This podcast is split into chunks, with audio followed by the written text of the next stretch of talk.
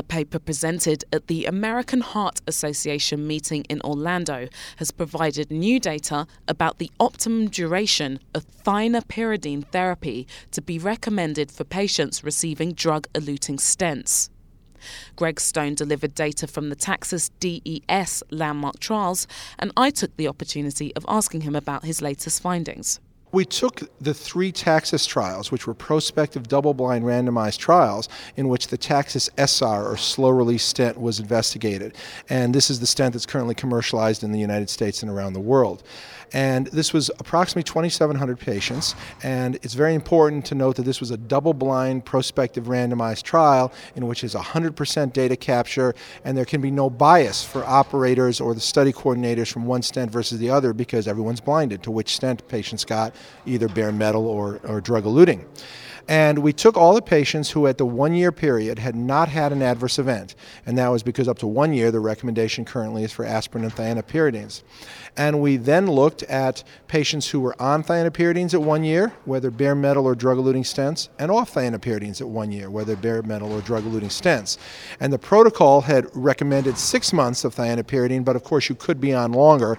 And about 55% in both groups, that is the bare metal and the paclitaxel eluting stent arm, were on the drug thienopyridine clopidogrel at uh, one year. One arm was the Taxus group on or off the clopidogrel, and the other group was the bare metal stent on or off the clopidogrel. What were your results?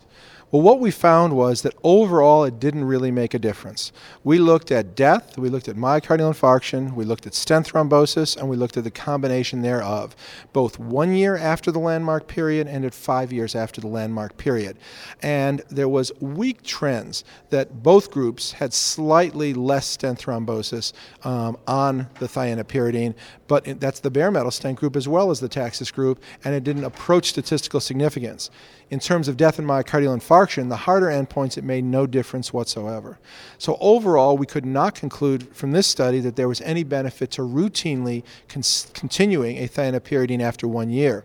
However, it should be noted that these were relatively simple patients with single de novo lesions in native coronary arteries without thrombus, acute myocardial infarction, only with one or two stents at the most. So we can't make any conclusions from this study about more complex patients or lesions. Also, earlier you mentioned there was a crossover phenomenon to consider mm. here, as not all patients who began on the thienopyridine were at a later date. So, can you give us a bit more insight into that? Sure you know, it's everyone always thinks if you're on a landmark, that means you're on the drug at one point in time, you're just going to take it indefinitely, and that's not the case.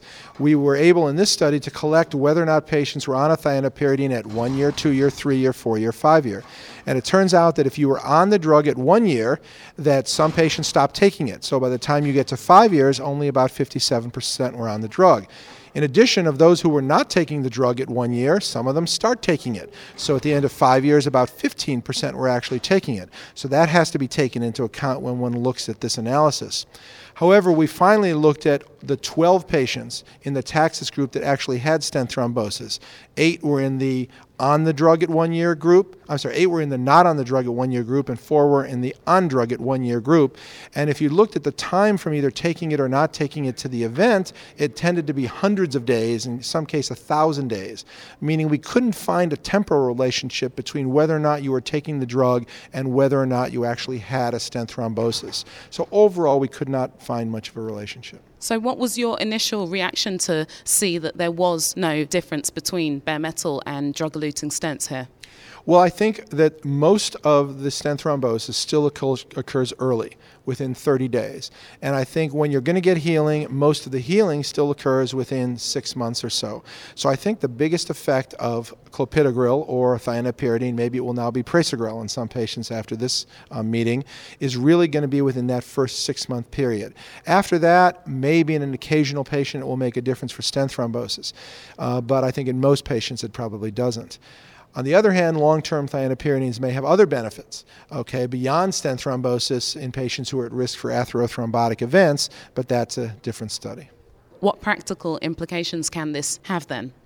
Overall, I think this study would tell you that one does not need to routinely continue clopidogrel in patients, relatively simple patients, relatively simple lesions who are doing well at one year.